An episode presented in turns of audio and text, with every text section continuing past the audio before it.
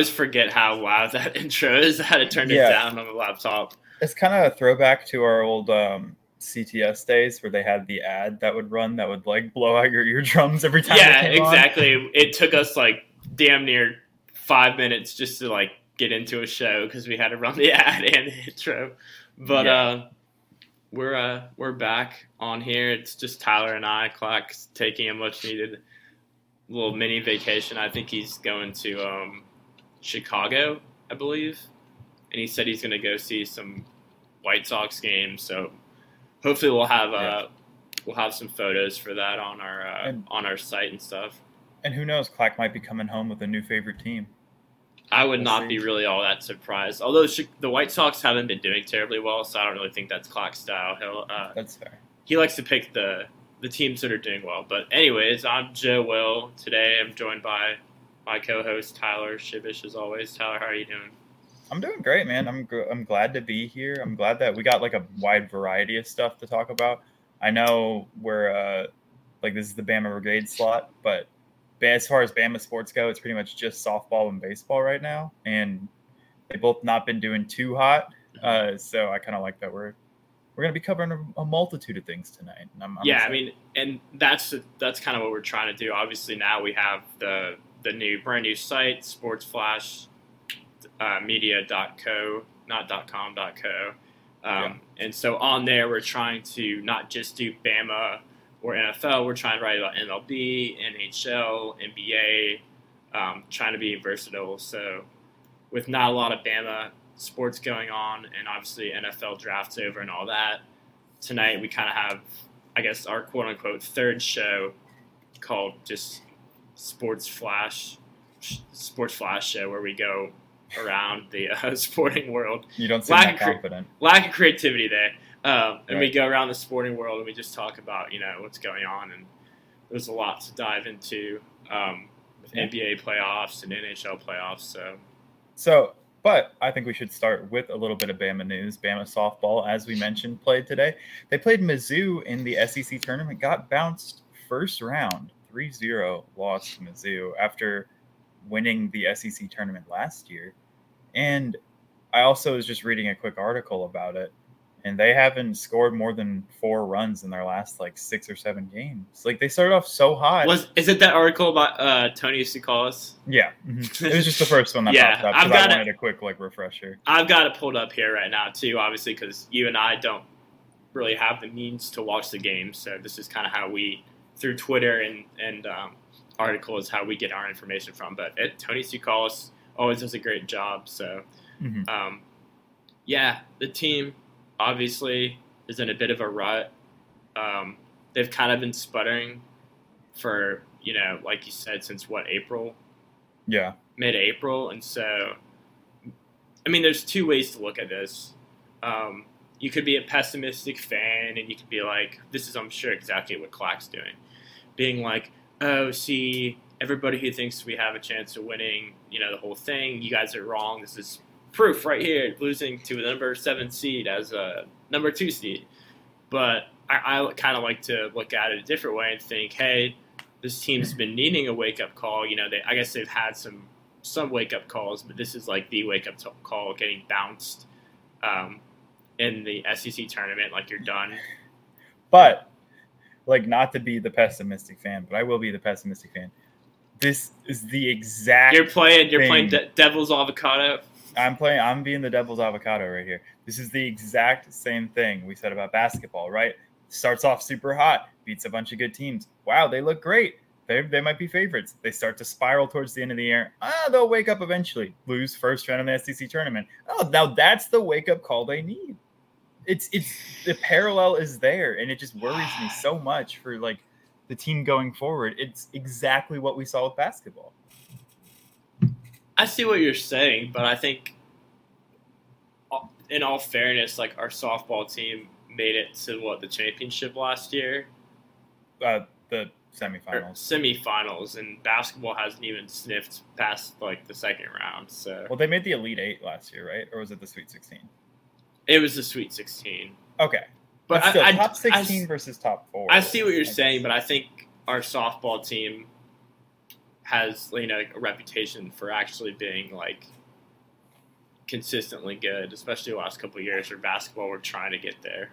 But I would argue that you can't. You have to look at each season in a vacuum, right? Like as far as not is now if you're talking like should who should Patrick Murphy be on the hot seat versus should Nate Oats be on the hot seat? The answer should be no for both of them. But if you're going to choose one of the two, it should be Nate Oats because Patrick Murphy has the success, right?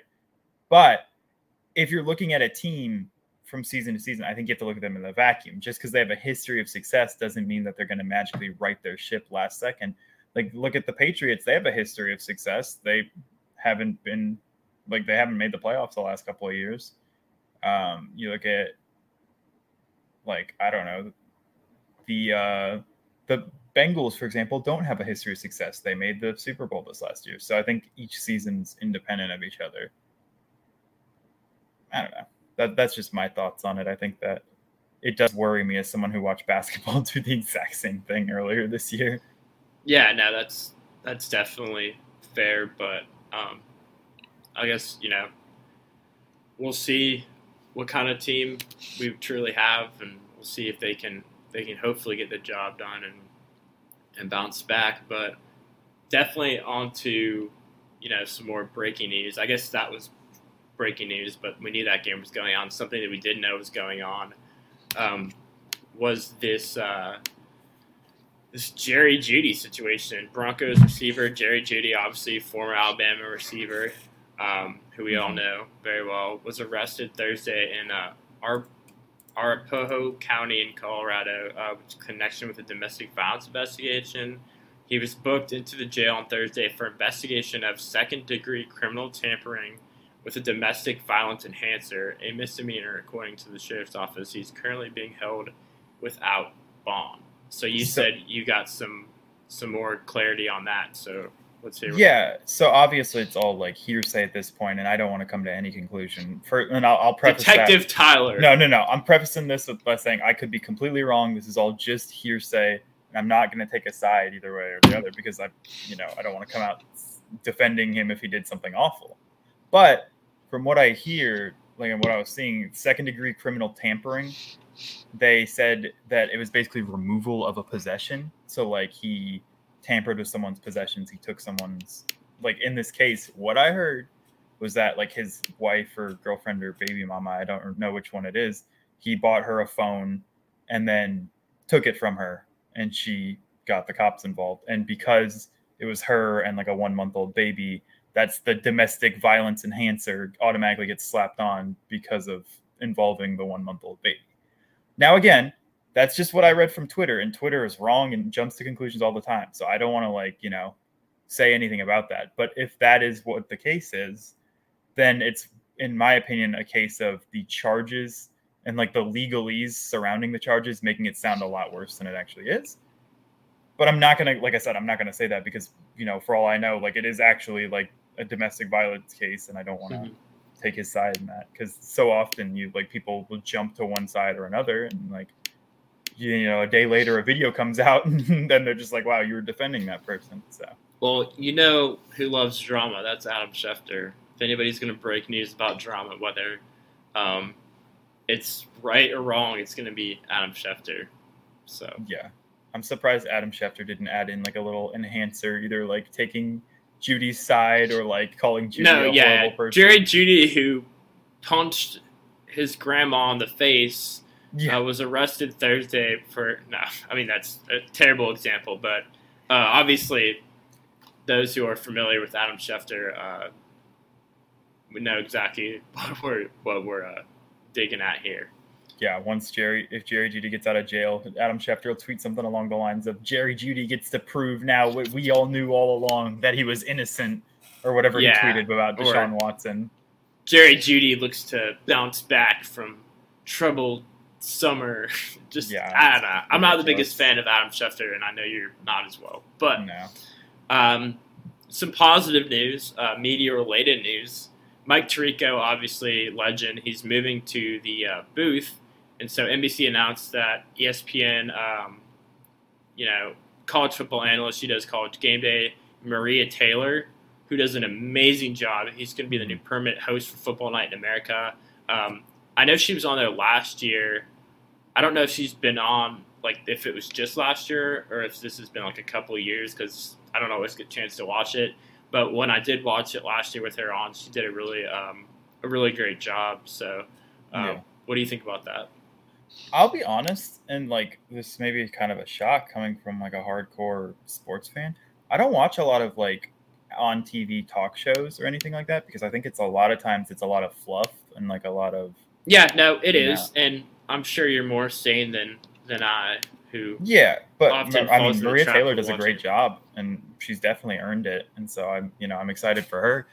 I, I'm like I said, I just don't um like I, I tend to stay away a lot of those shows. Like the only ones that I ever really got into were like the TNT basketball crews with like Charles Barkley, Shaq, and Ken. Well, and- yeah, that that one's like you can't beat that because yeah, that's Shaq and, and Barkley just go at it all the time. So I can see why. And but even then, I watch it more as like they have some nuggets of like really good information. But The even though it's more of like a comedy, yeah, it's more of like a comedy show at that point than it is Mm-hmm. like you watch for the antics, not for, not always for the anal like analysis. But that's kind of how I feel about like all the the football shows. I think a lot of them are very um speculative and not saying that's a bad thing we're sitting here speculating as well but like i can do it on myself i don't need someone else to do it for me Yeah, know? it'd be nice if we got paid to do it too, huh? yeah right um anyway former alabama star wide receiver best player on the team Agiye Hall already had his first headline at Texas about complaining about uh, Steve Sarkisian apparently not listing him in like the top fastest players on the team. Apparently, he already took offense to that. So it's been what four days, five days since he transferred. Yeah, I mean that guy cannot. It wasn't anything too terribly bad. I mean the headlines kind of clickbait. I mean he just Yeah. said, "Fin." He tweeted this, "Finna to sneak up in there." Ah. So first of all, great grammar by um, what I said on the document. I called him a pain in the ass. Tyler worded that nicely and said, "Star." That guy's a total pain in the ass. He's a nutcase. You know, I want him to to to get some some help or whatever. I don't know what's going on with him. I'm kind of glad he's gone though. Um, I mean that in the nicest way possible. But I just I don't understand like t- this whole Twitter game. You know, just comment thing last year just was did not work out too well for him. So if let's say I was in this situation, right, and I was talking up a storm tweeting last year, and then when it got time for me to step up, I crapped my pants and then I transferred. I would not be tweeting again. I would be on my P's and Q's. I would be working hard. I mean, he still could be working hard, but Yeah. he just cannot stop tweeting. And like, I'm not one of those people. It's like, oh, players should just play the sport and not, you know, give their thoughts on things or use social media. But at the same time, like, you got to know there's a right time and a wrong time to do this, and it hasn't worked out for him in the past. I don't know why he consistently thinks it's good for his public image to just keep tweeting. Yeah, and like I, you know, I get it. This is like people's livelihoods. I'll never root on root against anyone. Like I'm, I hope that he has a success, successful career. I hope that he makes it to the NFL and can earn lots of money for him and his family. That being said, if right now it's the equivalent of like a bench player tweeting like a bunch of stuff, like talking about it as if they're like the star player, like undermining the rest of their team. Like last year, he was liking tweets saying like, "Oh, Slade Bolden shouldn't be playing. These other receivers shouldn't be playing." And Mhm. you know, I've been a noted Slade Bolden hater many times, but at the same time, like, dude, you can't even beat this guy out for playing time. You shouldn't be talking. And like, I'm sure he'll probably play a lot more at Texas because Sark has kind of just become Foster's home for troubled Alabama players. But I love that. he until proven otherwise right now he's a bench player. He's played like meaningful snaps in one game and had more drops than he did catches. So like it, it's just imagine just out of the blue right? Like um i don't know. I'm trying to think of a, a good example of this. Imagine like um oh my gosh my mind is completely going blank. I'm trying to think of like my my you, brain hurt. You got it. I believe. No, it. I know. I was trying to think of like a backup receiver. Like Tajae Sharpe just signed with the Bears. Imagine Tajae Sharpe just running his mouth all the time Yeah. about how his team is like fools for not playing him. Like he's he's the best player in the league. All this and stuff. It's like, dude, first Yeah. you gotta like get on the field before you can start all this talking. I don't know. Yeah, I mean, this is a minor thing for for Hall, and like like I said, it was clickbait, but at the same time, it's like adds laundry list of social media issues that he's had. And uh, real quick, I just saw this question from your mom. It was with uh, in regards to the Jared Jeudy stuff. She said, "Do you think Nick Saban calls his former players to discuss these issues when things happen?" And that's a great question because. Um, unfortunately, we saw this not too long ago with Mhm. Henry Ruggs, and we all know how that situation uh, played out. And Nick Saban did speak about that. So um, I would hope that he he. I mean, I'm sure he you know gets a chance to talk with former players every once in a while. You know, some of the players are closer with than others. Understandably, that's just how it is because Yeah. so many players come out of Alabama. Um, I'd like to think that he, you know, talks to them and uses these things as good examples and, I mean, bad examples. Sorry, and then obviously there's plenty of good examples as well. So I, I, I- I think he he discusses the issues. Yeah, I, I think more so he probably discusses the issues with his current team than he does like with them. Because like you said, unless like it's like Jalen Hurts or someone like that, I can understand if Jerry Jeudy wasn't exactly like the closest with him. And that's nothing against Jerry Jeudy, but there was rumors that Jerry Jeudy wanted to transfer his freshman year and he was on his way out. And Like he won it back. Obviously, he played. He was a star there for two or three years, right? Two years, I guess. And you know, I'm sure his relationship with Nick Saban was fine, but I feel like more important than Nick Saban reaching out to him because that like that's just that's not Nick Saban's job. You know, I could see him maybe going, "Hey, I'm disappointed in you, buddy," but that's not going to change anything. More so, I, I hope he uses this for the young players that are like, you know, in college and impressionable, like 18 years old, going, "Listen, don't be an idiot. Like, this guy's making however many millions of dollars, and he could lose it all in an instant if this turns out to be bad." And so, personally, that's what I think that he he would be better suited doing.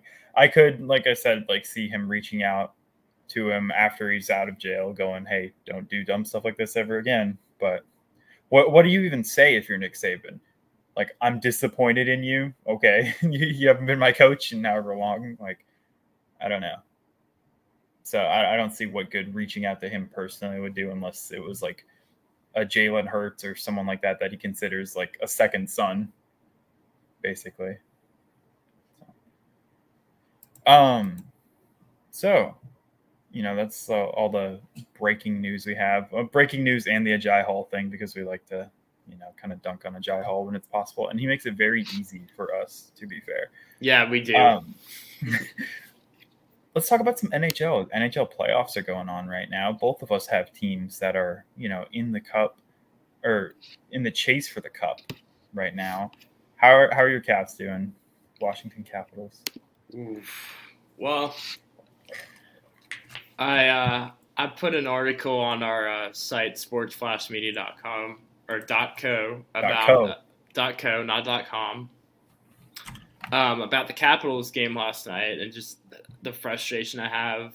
So they won the first game in Florida. That was huge. Not a lot of people were expecting them to win the first game. Um, lost the second game. It was a blowout, and then the third game was in DC. They won that game, and then games four and five happened this week. So games four uh, was on uh, what was today, or game four was on was Monday. on Monday. And in that game, they played pretty well. Um, they've they've been shot outshot by Florida all series, so it's been a miracle they've been in these games. And so that game they were up two to one. There's about two minutes left in the game, Mhm. or also no, there's about three minutes left in the game. Three minutes and 19 seconds. Uh, the Florida coach decided to pull their goalie, which was kind of a ballsy move because usually you see teams pull their goalie, but they wait um, a little bit of time to pull their goalie. But he pulled him, and so they obviously they have an man advantage. And they shot the puck off a face-off, and it ricocheted off, and um, Garnett Hathaway he instead of like waiting to set something up, he wants an empty net goal, so he shoots it. It misses, and then uh, Florida builds off that momentum. They end up scoring with like two minutes left, and they go on to win in overtime.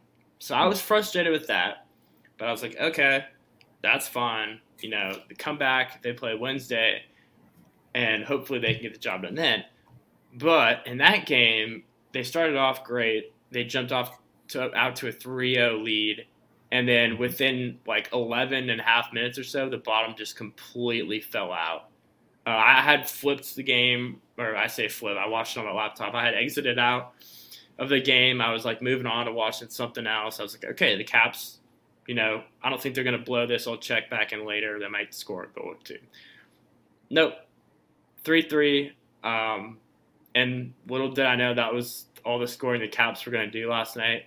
Mm-hmm. They ended up losing 5 to 3. And so it's just two demoralizing defeats. I mean, the way I look at it, the Capitals, I mean, the series could be over right now. I get that, you know, woulda, shoulda, coulda, but um, they could be moving on after shocking uh, one of the better teams in the Stanley Cup. But now, um, you know, you got to win a game facing elimination in DC, which is a, a really tough, rowdy place to play.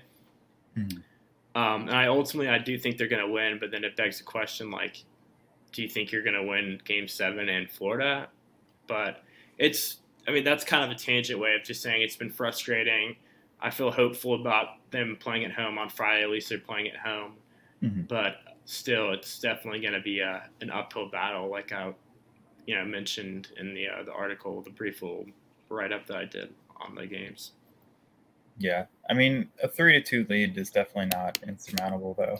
But like you said, the problem is the Panthers going in are one of the favorites for winning the whole cup. Weren't they like the best regular season team in the league? So. Yeah, they were, and so it's frustrating because I'm like, I know the Caps can play with them. They're just shooting themselves in the foot. If they lose the series, um, I truly believe that it'll be because they shoot, shot themselves in the foot too many times. Yeah, exactly. And that, that, that's also super frustrating, I'm sure, because you guys were in there for the whole, you know, the whole series, and then to end up losing. Say you lose tomorrow, then going home four two is not really indicative of how close the series actually was. Yeah, exactly. So and then my St. Louis Blues, um, the game actually game six is on at 8:30 Central tonight, so I'm going to be watching that later. We took a three-two lead, so opposite of the Caps, and it was it's been a weird series so far. Game one we hit a 4-0 shutout win. Ville Husso was uh, our goalie, and everyone's like, "Oh, Ville Husso's great." And we lose the next two games six to two and five to one uh, Ville Husso looked really bad, and we put Jordan Binnington back in, and then we won the last two games five to two each. So, uh, actually, did you know the Wild had Marc Andre Fleury? They I did not. Yeah, they acquired him mid-season because I forget which team. Though I think the Blackhawks traded for him in the offseason, and then they cut him because they weren't going to win anyway. So they just like committed to the tank, and he the Wild picked him up, but I believe he's not starting tonight after losing the last two, giving up five goals in the last two games. And I mean, what can I say? The Blues have faced a lot of injury so far throughout the series. I think the first like three games we had a defensive man, defenseman go down, and uh, it's the whole weird situation with Ville Husso and Jordan Binnington. Binnington was struggling throughout the year, and Husso stepped in and looked better all year. And then in the playoffs, he had one good game and then looked awful. And now Binnington's looked good again and we got to pay Ville Husso after this year, theoretically. So it's a very hard question. Obviously, if you you know win a Stanley Cup, then it doesn't even matter if your team gets makes the wrong choice because it's worth it. But right now, say we win this series and then go to the next round and get bounced, then we have to go like, what do you value? A year of good play or like two playoff series of good play when it gets down to it? Yeah, so, that's true. Um, I don't know. My like I, am excited for the Blues, and I think they're playing in St. Louis tonight, so they could close it out at the Enterprise Center, which I think would be really cool. Um, the Wild have a pretty talented team. I, I saw a lot of people. I get a lot of Wild fans like tweets pop up on my feed because I'm so into like the Minnesota Vikings. There's yeah, I was gonna say this is like a weird thing for you because you're a Vikings fan, mm-hmm. but you're a Blues fan, it's just like Yeah, so a lot of like t- accounts and stuff that I normally follow for Viking stuff have been tweeting wild stuff. So I've kind of got a fan per- outside fan perspective on that. And a lot of people are basically just saying it went from like, oh, this is the best wild team of all time. Like we're gonna, you know, we're gonna win the cup to okay, it's just one game to like, oh, yep, we're we're the good, we're really good, we're doing great, we're doing great to oh my god, I'm gonna cry because we're gonna lose. and uh, it's been a roller coaster seeing the tweets, but a lot of them basically summed it up by saying like having the best regular season Minnesota Wild team of all time. You get bounced in the first round is peak Minnesota sports, and I can't agree. I could not agree more. sounds about right. Yep. I'm sure you're glad you're on the St. Louis end of that. Yeah, but that's just because I mean, hey, that's because I live here. Football, been a Vikings fan my whole life, just because uh, wait, I have my Vikings blanket on. Uh, With the Titans, Derrick Henry. Yeah, well, I mean, I just wear a different Bama jersey every week. So I, I remember our first show I started doing that. I was wearing a Julio Jones jersey, and my, I put not a Falcons fan just to make sure people knew. Mhm. But um, yeah, I mean that's just because we don't have a football team here. But everything that we have a team for, I'm a fan of, which is hockey and baseball. yeah. um, speaking of that, not Derrick having a football team. Well, yeah, I was gonna say not having a football team, but let's talk about some NFL news. Um, I'm sure you saw circulating Twitter, right? It was a big deal. Miami Dolphins hyping up their season, their quarterback, their new addition. They throw Tua. They show Tua throwing a bomb to Tyreek Hill, except uh, the bomb was about five yards underthrown in an open practice, and people were going, having a field day with that one. So you want to give me your take about the social media posting that? I think that whoever does the uh, the social media for the Dolphins kind of should have proof proof watched that video before they posted it Mm-hmm. because I feel like they could have done way better of a job hyping you know up Tua, but at the same time, anytime there's something negative related with Tua, I'm not surprised to see Twitter jump on it and Barstool and all these um, you know people that are quick to make a joke because they don't like Tua, which to me is, I mean, it, when I see it, it pisses me off. But Mhm. um, it's just, I, it's not necessarily fair because Trevor Lawrence had a horrible year, and no one talks about you know Trevor Lawrence, but Tua has been in, in my opinion, in a bad situation with a bad offensive line, bad coaching, and he's finally got a good situation around this year. Um, and people are still, you know, clowning him. So I think in the end, um, all the Tua haters are going to look kind of ridiculous because I do think he'll have a great year.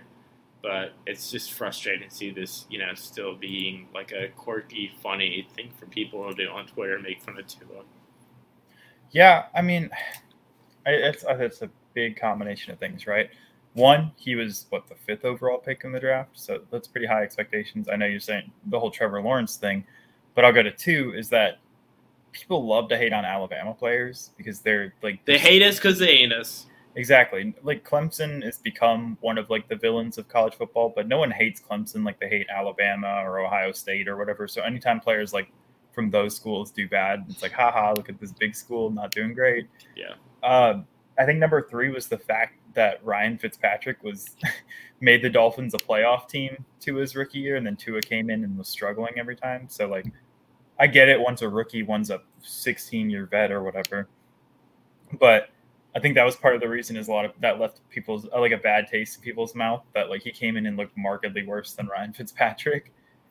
Um, but I I will say that they should have never posted that video, and like my first reaction was like, dang, you didn't have like a better video you could have put with Tua not underthrowing Tyreek Hill. Yeah, you couldn't have just been like, oh, that video was bad, guys. Let's do a different one. Tyreek Hill run deep to uh, throw it as hard as you can. Like, whoever was doing the videos was like, all right, we're gonna one take this. yeah. Looks good. Let's post it. Like, Or even they worse, didn't have. they I mean, all of them. shoot, I, the Dolphins need a new social media person? Because I'll gladly do that for them. And Well, the worst the worst option is that they recorded all of them, and that was the best throw. but I uh, don't think so. I think they just were like, "Hey, let's do this," and they didn't think about it. And now Yeah. they look ridiculous. And they just saw like, oh, Tua throwing to Tyreek Hill and Tyreek Hill caught it. But I don't know if you saw Tyreek Hill posted a video today of Tua like having a bunch of perfectly accurate throws to a bunch of different receivers. So I respect. I mean, obviously, Tyreek Hill, you know, is doing what he has to do, but at the same time, I respect his dedication to to, to, to having Tua as his quarterback. I mean, he's from the get go, he's defended Tua Mhm. um, for all these people, and he's always been he was always great about um, making sure there was no Pat Mahomes slander. I mean, Pat Mahomes is Pat Mahomes, and Tua hasn't really proven much, but I, I do like that Tyreek Hill is, is sticking up for his quarterback and not just kind of going with the flow because he could just as easily do that. or he could have just as easily said nothing. So I, I do respect him for coming out and defending his guy. And that, that's the thing about the NFL. Say that Tua throws like that in game, his tune might change pretty quick. But for Yeah. now, he's got his back. So One thing that's weird that I don't maybe I've just noticed this, but Tyreek Hill seems like he's way more just like bulkier. Have you noticed that? I have not seen Tyreek Hill a lot. Besides, I've maybe. I've always just assumed that he was like this skinny, fast guy, but like I've seen some interviews recently of him, and he looks like he's been hitting the weights. I mean, not that it matters, but I just thought that was interesting. I didn't know if that was if I was going crazy or if you had seen something and thought the same thing. Tua also looked bigger, so maybe it's just yeah, something in the Tua's got some water. nasty calves. Yeah, maybe it's just something in the Miami water. The Miami juice. Yeah, who did they draft this year? Who was their top pick? They didn't have one because they got Tyreek Hill, didn't they? Oh, okay. We're already forgetting what happened in the NFL drafts. Well, um, there were so many trades this year. It was actually kind of hard to remember. Like there was a bunch. Clark was his bold prediction was that there was going to be zero first round trades. There was like eight or nine. Which also that's just an awful prediction. Side note, that's just there's never not a first round trade. There will never not be a first round trade. Clark, you know, you know how Clark is. Yeah, He's Hot always drinking. He's not even hot takes, just takes that make no sense. He's always he's always drinking those uh those Trulies, and they keep getting to his head. So while you look that up, um, They didn't have one. gotcha. What do you think about the schedules? Like, uh, I don't want to go through like every single game for every single team, but like, what are you know, a couple of notable games at least for the Commanders? Um, before I get into like the actual games, I just have to say that I think the whole build up for the schedule release is so ridiculous. I mean, obviously, like the Thanksgiving, Christmas games are cool, but like Mhm. people that are like ecstatic about like a week 13 matchup between like the Bucks and um, the Saints, like I just I don't get it. There's so much that could happen between now and then. Like I Well, that's a divisional game though, so like I see that. that was like just an example, like just okay. highly anticipated matchups that who knows, like the star players and for each team could be injured, in that game Yeah. could end up just being crappy. Um, Yeah, I agree. but like the NFL does a great job of, of building anything up. Like they are, they build the draft up, and then they've got people like super excited for the schedule release. I think football fans are just always ready for for football season to start again, and I'm one of those people. But I don't Okay. get super excited about the schedule. Um, commanders have, I guess, the Commanders and the Cowboys have the quote unquote easiest schedules, and obviously the Rams are the defending champions, so they have the hardest. Um, so I, I like that Washington has an, an easy schedule. Last year they won the division and made the playoffs, so um, they had going into this year one of the tougher schedules, which everybody knew was going to be an issue because them making the playoffs was a, a fluke thing in a bad division, and it didn't really help their case out. But this year, uh, I think they've improved a lot. Obviously, they have a lot better of a quarterback, so uh, I think they can make some noise with an easy schedule. Their first two weeks, they play I have a Jacksonville and Detroit. Oh, that answers my question. I was gonna, I was gonna say the fact that two teams from the NFC East, or yeah, the NFC East play have like the easiest strength of schedule. I was gonna ask, does that mean that you guys play the AFC South this year? Which, yes, that does mean that because I mean, you look at their, you look at those teams. You have the Jaguars, the Texans, uh, the Colts and the Titans. Yeah, and those are even though like that's us playing bad teams. Those are fun games to me because I get to see like Trevor Trevor Lawrence. Lawrence. I get to see Davis Jameson Mills. Williams if he plays. Um, you It's in the know. Yeah, the Lions. They play the Jaguars and the Lions. Oh, I thought you were talking about. Sorry, I thought you were talking about the AFC South games. I was like, Oh no, no. I'm- I just I'm mean like it's not just boring teams. I mean, these are teams they could beat Washington, and then they look really stupid scheduling. Yeah. Like you, the, an easy schedule when you look at it, like makes sense. But um, the Bengals last year, nobody thought they'd make a deep run, and they ended up doing that. So who knows, like how Yeah. these teams really are going to end up? But um, they're like exciting games to watch, and I think winnable games on paper right now as when I look at them for Washington. there's always a couple of like bad teams that turn out to be good, and there's always a couple of good teams that turn out to be bad.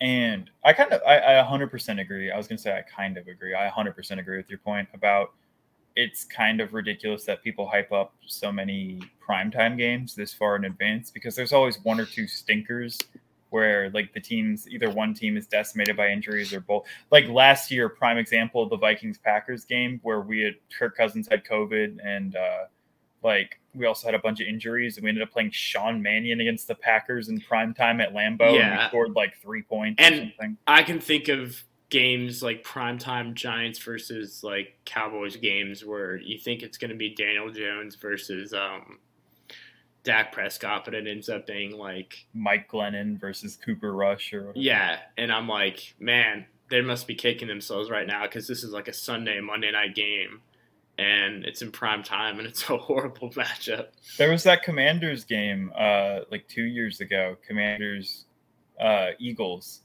If for if you guys won, you guys were in the playoffs and if not the Giants were in the playoffs and it was like they benched Jalen Hurts because They put in Eagles Nate wanted to lose. Sudfeld. and so just stuff like that, especially like later in the year because you have teams like benching players to prevent injury if they've already made the playoffs or missed the playoffs. Yeah, Um, personally, I am excited for Minnesota. Week two, we play the Eagles on Monday Night Football. That should be fun. I like watching Jalen Hurts. Uh, we're playing all three Bama quarterbacks this year, which is cool because we play the Uh-oh. Eagles and we play the Dolphins and we play uh, the Patriots. We play the Patriots on Thanksgiving, Thanksgiving night. So that's going to be a fun game. Watch Mac Jones. Um, I am confident that we will beat two of the three Alabama quarterbacks. I I, I don't want to say we're going to win against all three. Dolphins might give us a little bit of trouble, but right now coming into the season, I'm confident we can beat the Eagles and we can beat the Patriots.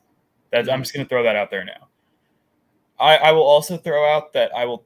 I'm not going to say we're going to win the division, but I think that we are going to be a better team than a lot of people think because our big weakness last year was secondary and coaching, both of which we have addressed in the offseason. both of which have upgraded massively. Theoretically, I, I don't want to say massively yet. I would love if Kevin O'Connell was a great coach, but he's an unknown quantity. But like Andrew Booth, if he can stay healthy, immediately slots in as a starting corner. Lewis Cine will be a starting safety and basically our future replacement for uh, Harrison Smith. And then uh, Ed Ingram as well slots in as our starting right guard and helps shore up the offensive line. So we addressed a lot of our weaknesses. So I think we'll be decent. I'm excited. Um, some other big games. But yeah, both of our teams play on Christmas Eve, which is kind of cool. Yeah, we play the Giants. You guys play the 49ers. I think we got the easier of the deal there, but I don't know. The 49ers are always so weird because every year that I think they're going to be good, they're not. And every year I don't think they're going to be good, they are. Exactly. Yeah. Who do you think starts at quarterback this year? You think Jimmy Garoppolo still?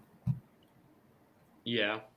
From what I've heard, they're not confident in Trey Lance. They're not, but they're stuck between a rock and a hard place because Lance didn't develop as quickly as they thought, and then Garoppolo was okay, but he got hurt, so they couldn't really trade him, and nobody really wanted him. Um, you know, it's funny that that's the situation there, and then you have like Cleveland, who couldn't get a trade done with Carolina for Baker Mayfield, and so he's still on the roster. It's like, Yeah. just weird quarterback stuff going on. This is obviously the craziest offseason we've seen, and that's no exaggeration. Um, So I have another like hypothetical for you. say Deshaun Watson does get placed on the exempt list, has to miss like six games or eight games or something. Baker balls out. Do no. My question was if you're Baker Mayfield, what incentive do you even have to show up? Like, why would you go to a team that has discarded you for a man that is on trial for like 20 You, counts? of you know why though?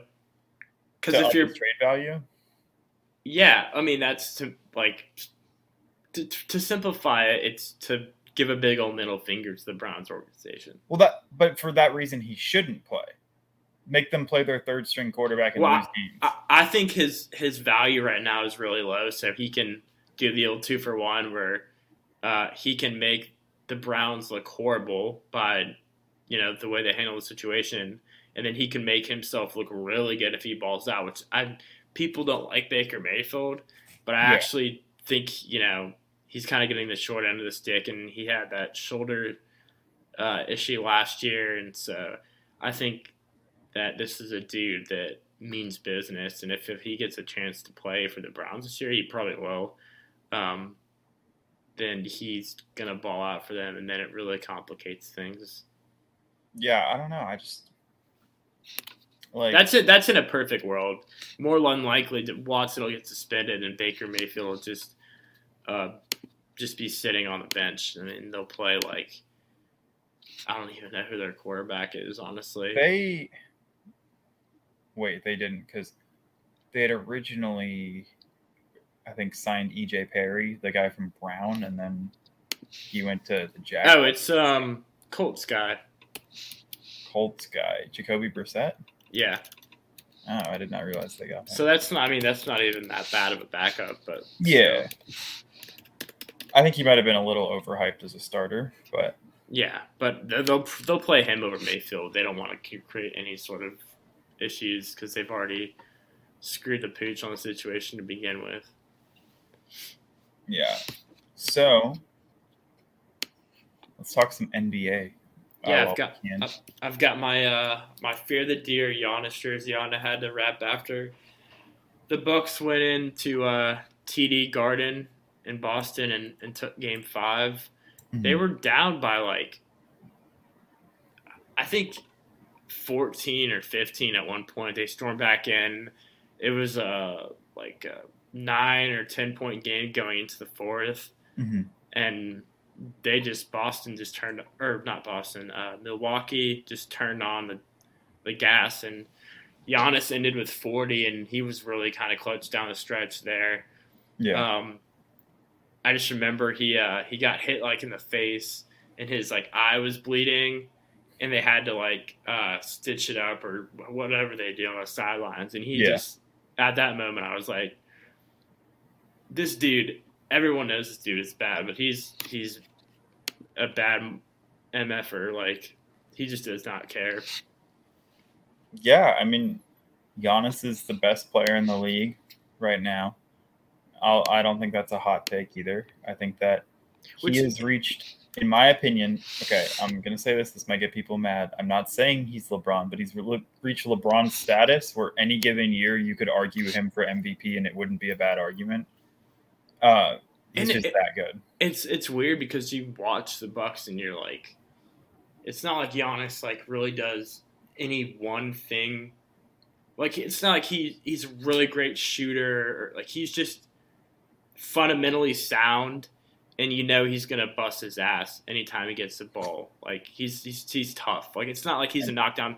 Like yesterday he had a couple good three point shots, but he's not a three point shooter. Like he's not known for his shooting.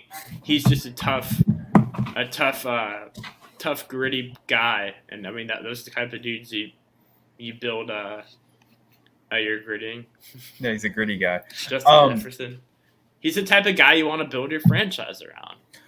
It's just funny because I said I don't want to compare him to LeBron too much, but that's exactly what LeBron was, right? Like he started off as a guy that wasn't a great shooter, was like a tough physical guy, and then added every year he would add something to his game like that and took over the league and became the best player. And like not again, I'll just add this and this is gonna make it seem even more like a hot take. At this point in their career, Giannis is more accomplished than LeBron was at this age. So Yeah, it's the longevity That's going to be the hard part. Doing it till you're 37, 38, that's the hard part. One But- thing I want to add too about Giannis that always stands out to me is, I mean, since we're comparing Giannis and LeBron, is yeah, Giannis has like Khris Middleton, Jrue Holiday. He has these role players, but he's never really had like a great sidekick.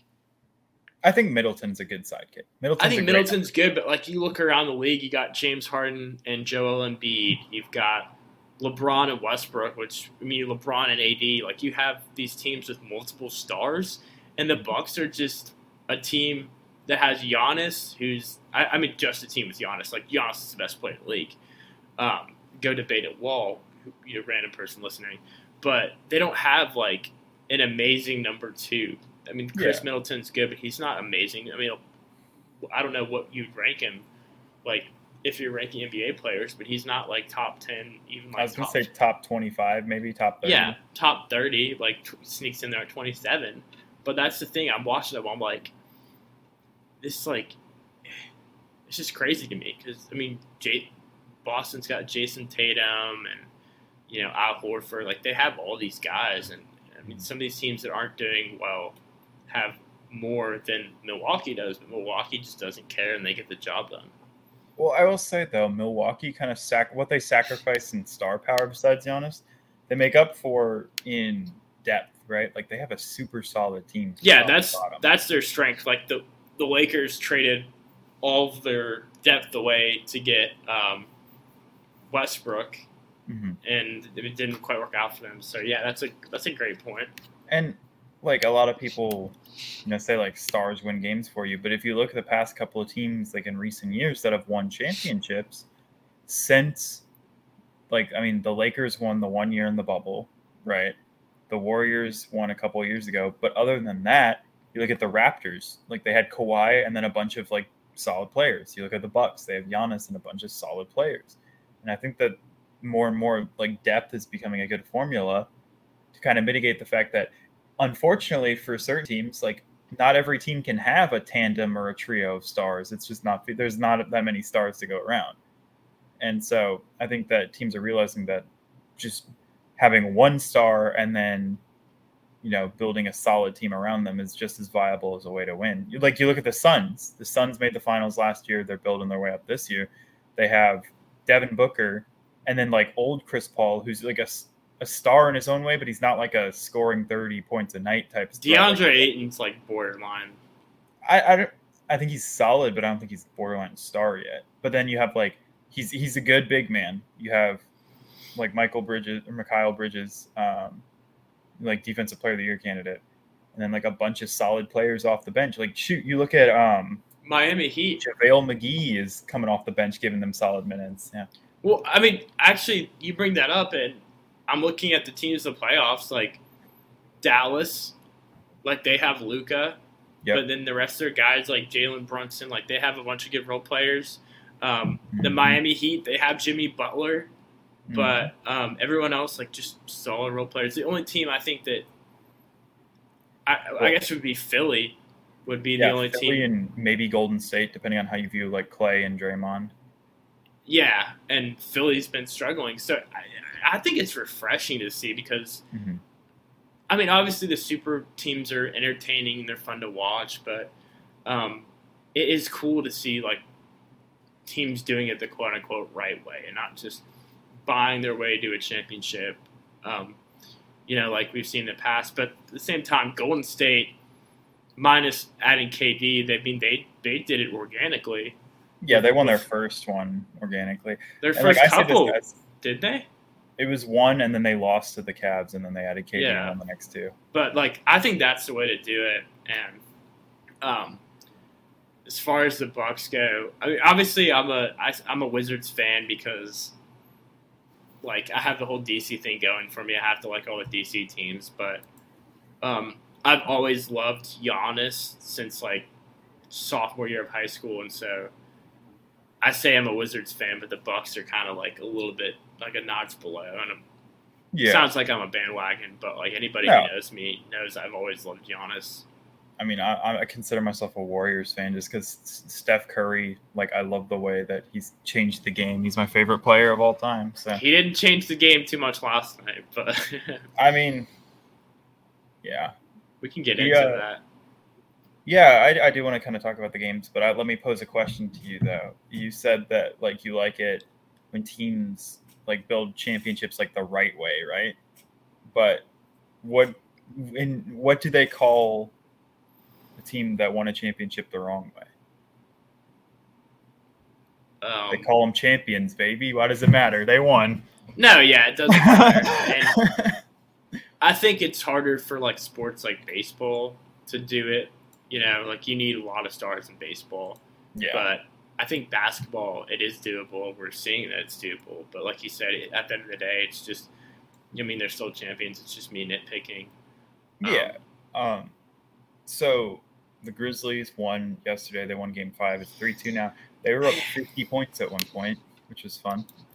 Uh, I don't know. I saw a lot of again. I, I see a lot of Timberwolves fans in my my Twitter feed. A lot of people were making fun of. I guess Draymond Green said like, "You ain't playing the Timberwolves to the the Grizzlies after winning Game Four. He was also dancing around after the game. I don't know if you saw that. Yeah, but it's like, and that's my whole point. Is like all these Timberwolves fans are like, haha, you got clowned, whatever. They're still leading the series three to two. Like, everyone's making it out as if they lost the series in embarrassing fashion. They lost one game when they were up three one. They the Grizzlies still got to do it two more times. Yeah, it's it's been weird too. Like this series, like it just doesn't even seem like the Warriors are really trying. I mean, Yeah. obviously they are trying, but like last night's loss was just so weird. I mean, Memphis is without Ja Morant. Like you They would think, Better without him. yeah, that's Ironically. that's what I. It's that's so odd to me because I I remember basically whatever like team I pick to win an NBA, pick against that because I've been so Mhm. bad about picking these playoff teams. And last night I saw I was like Warriors minus four. There's no Ja Morant. Like this is easy. Like give this to me on a silver platter. I'll take it. And then it just didn't end up going that way. So like I don't I don't know what the deal is with them, but I do think they'll win in Golden State. Like I don't think they'll have any issues, but at the same time, like Yeah. who really knows? Because they've They been just- so streaky. They just threw so they could win at home tomorrow or I- uh, the next day. I guess so, man. I, Uh, the Grizzlies are like 25 and 5 or something now without Ja Morant, something crazy like that. And I, I might have brought this up on the show before, but have you ever heard of the Patrick Ewing effect? mm-mm. So in the 90s, when Patrick Ewing was on the Knicks, a reporter, I forget which reporter, found this phenomenon where the Knicks would actually win, like had a better win loss record, scored more points per game, gave up less points per game when their star player, Patrick Ewing, wasn't playing. And everyone's like, well, what is this? This is counterintuitive. And the reason being, when the star's not playing, you play more team oriented basketball, right? like Ja Morant, he's going to score 30, 40 points a game, but also every time he does that, that's a possession where he decides, I'm going to take the ball, I'm going to go try to score. Versus when there's no star, you're passing around, you get to the open man, you play better team basketball. And it's it's quite a conundrum, right? Because you can't not play your best player. You can't not play Patrick Ewing, you can't not play Ja Morant. But at the same time, a star demands however many touches per game because they're that good and it does kind of at times mess with the whole flow of the offense because they have to get their touches. And I, I, think the same kind of thing happens with Ja Morant, especially he's been shooting well this series, especially because he can't shoot that well.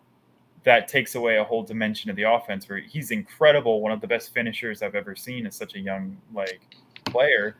But at the same time, it takes away a whole perimeter threat, and you can stack an extra guy in the paint or something because if Ja Morant beats you with the three, Ja Morant beats you with the three, you know?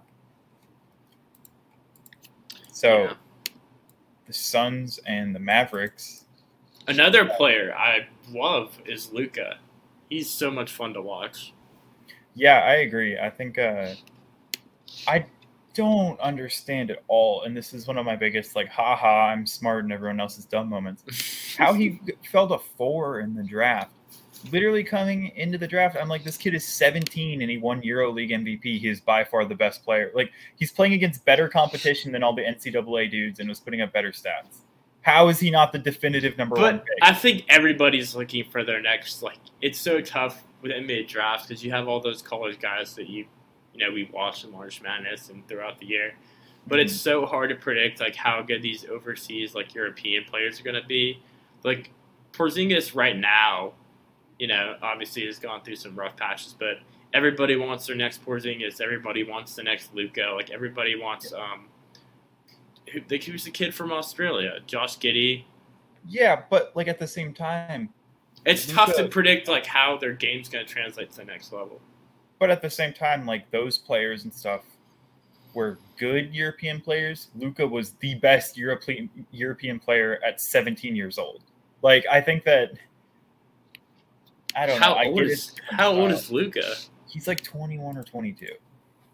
Oh my god, but he's twenty. He just turned twenty three. That's crazy to me. Yeah, Because I, I would say at this rate, like he was the third pick, so you were you third were pick. off. Okay. I Yeah, think at so this it rate, like if he keeps playing like this, he- he'll be one of the best players of all time. Like yeah, because it's hard to think because he's already. I mean, I've seen him compared to LeBron. He's already like the amount of time he spent in the league. His numbers are better than LeBron's are. I mean, obviously, doing that, you know, that's the, the thing we always say on we always say on the show is like doing something over a long period of time. Uh, like the bottom can completely fall out for him, but Luka is amazing. This is a franchise that had Dirk Nowitzki for all those years, and now they're just like, okay, Dirk's gone. Here's Luka. I I hope that Luka too will also lead to people seeing the value of the Euro players more. I think that a lot of times people will overthink it, and you, I mean, but you look at some of the best players in the league. You have Nikola Jokic, you have Luka Doncic, you have Nicola, Giannis. back back MVP. I don't think Giannis played in college, did he? I think he was from Europe, like came over from Europe. Yeah, he came for Greece. Yeah, so like, you know, you look at all the best players in the league, and they're all international, and I think that there's such a That's wide. cool to me. I love that. Yeah, I think it's great, and I think that sometimes NBA executives can be set in their ways, right? Not realizing that like, oh, there's this all this untapped talent over there that we need to go get. But you look at like baseball, for example, the most hyped up player in the league came over from Japan like four years ago, and was like a you know he was a fine guy, but like in most of the a lot of the great players in the league are from Japan or Korea or like South America. And so I think that the MLB is better at like recruiting talent from other countries. And I think the NBA needs to hop on the same, you know, kind of train there. It's harder. It's harder with the uh, NFL because there's no real like established leagues outside of the US. Yeah. And then like the NHL, it's pretty much all foreign talent because the US is like the fourth best or fifth best hockey country in the world. Yeah, exactly. Um, but yeah, obviously you still have like your Jayson Tatum's, like your Kevin Durant, your LeBron. Like you have all Steph Curry's. Like you have these guys, but it's also cool to see um, that these like foreign players are in the upper echelon of like best players in the league. You know where Jayson Tatum's from? Canada, probably. St. Louis. Oh, really? Yeah, shout out to Lou. He went to Chaminade. Okay. He uh we had this we have this yearly basketball tournament at our high school and his team showed up and like ran the tournament Oh, when? I was uh like junior or senior. Yeah, it was pretty cool. Um We kind of danced around the question. Like, can do we think Luka and the Mavs can force a game seven at home? do we think or will they? Will they? No. But I think they could, but they won't. Well, yeah. I mean, hypothetically, they could. but- Hypothetically, they could, but I think the Suns are gonna show out and just close it out there. And I think the Suns, I think we're gonna have a Suns Warriors conference finals, which is funny because going into the season, that's what a lot of people would have predicted. But the way they got there was so like up and down, wacky that it's going to be great. But I think that in the end, with all the chaos, we're still going to have like a Suns uh, Warriors final. And I think a lot of be- people predicted Brooklyn and the Lakers. I don't think. Yeah, yeah. I think Uh, that was the the hot I pick. think the Lakers was a weird choice going into the season. Like I was But not it's- on the Russell Westbrook train at all. It's picking the teams with this the the star power. Like we didn't even talk about the Nets. We talked about the Lakers, but like the Nets with all the star power they have. But yeah, um, I don't think they'll win it tonight. But I don't think they you know have anything to be ashamed of. Luka's played well. He's been injured, so he's come back from injury and played phenomenally. And then um, Jalen Brunson, what he's been doing for them has been But- has been huge. my hot take I will end on because I think we're, we're just about out of time. My hot take I'll end on for basketball is that the 76ers are going to win the next two and go to the Eastern Conference Finals against Milwaukee. I got 76ers, Milwaukee, Warriors, Suns as my last four. Okay, I don't hate that. Um, unless you want to talk about baseball real quick, it's up to you. Um, I mean, we we're almost done here, so we might as well just hit on. We'll just say Heat Hit on. 76ers. Um, I think the 76ers win the game. I think they force a game seven because teams at home in the playoffs have been really good, and um, I think they win that game. And then for MLB, um, the Yankees have been just absolutely on a tear. They're up 2-0 right now against the White Sox. Somehow the White Sox are favored in that game. I picked the Yankees. They could still lose the game, but still. Uh, the Dodgers have won 20 games just like the Yankees, but their offense has kind of been a little streaky. Like two nights ago, they had 11 runs. Today or yesterday, they had like a couple against the Pirates. Um, and then you mean offense. Oh, offense. Yeah, put offense on there. Um, one team that I said at the beginning of the year I thought was going to be like a sleeper team is the Angels, just because they have Shohei and and Syndergaard, and then they have Rendon, Shohei, and Trout in the middle of that lineup. Um, but they had Reid Detmers, who is a rookie, he's 22 years old, threw a no hitter a couple nights ago. I think that was that was pretty cool to see. Yeah. Um, I, I want to end on actually a very interesting question posed by our own super fan. How do you feel about Kyrie now that COVID has diminished across the globe? And I want to say that I still think Kyrie's a he- hmm. nutcase. yes, he's a nutcase, but more than that, even like personal like beliefs and stuff to the side, he still chose like, you know, his crazy like vaccine theories and stuff. And it's he didn't get vaccinated it's not because of like any medical reason, it's because he was like something about them wanting to control him and all that. That that's insane. in yeah, my he, opinion. he could have just said, "I don't know about the the, the side effects or whatever." But yeah, then he- exactly. he's isn't he a flat earther too? Yeah, so So of course but- he's gonna act like if somebody puts a needle in his arm, he's gonna be an alien or something. Like that dude's just weird. but my my whole thing too is he chose that over like being available for his team and people were rightfully critical about him for it because you look at the hundreds and even thousands of other athletes that have gone through it without anything wrong and like you know at, still he he was like willing to not play in Toronto to just to you know stick to whatever and I think that as a teammate and like as fans, I can understand why they'd be upset at him for this because he's he missed over half the year. Like he missed the first half of the year and then couldn't play in home games till like the last week and then was willing to miss all the Toronto games in Toronto. And so I think that at the end of the day it was an incredibly selfish move for some guy that's getting paid however many like hundreds of millions of dollars. So I I don't think that everything diminishing changes my opinion on how he handled the whole situation, being you know in the wrong there.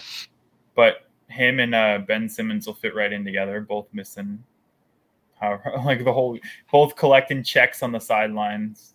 Yeah, both- struggling to make the playoffs. More of the story is Ben Simmons is soft and carries in that case. But um, to be fair, Ben Simmons did actually have to have back surgery, so. yeah, But he, anyway, he, his back hurt from carrying the team, carrying That's the fair. Nets. But uh, that's all I got. Obviously, the show ran a little longer tonight, but we had a lot of stuff to get into. Yeah. Um, we'll be back Monday, I think, is when we usually, or Tuesday. Is some, yeah, like whenever early in the we'll week. back at some point. Just, you know, it be doing a depends. Yeah. But um, thank everybody, or thank y'all for for watching, and uh, I'll see y'all next week.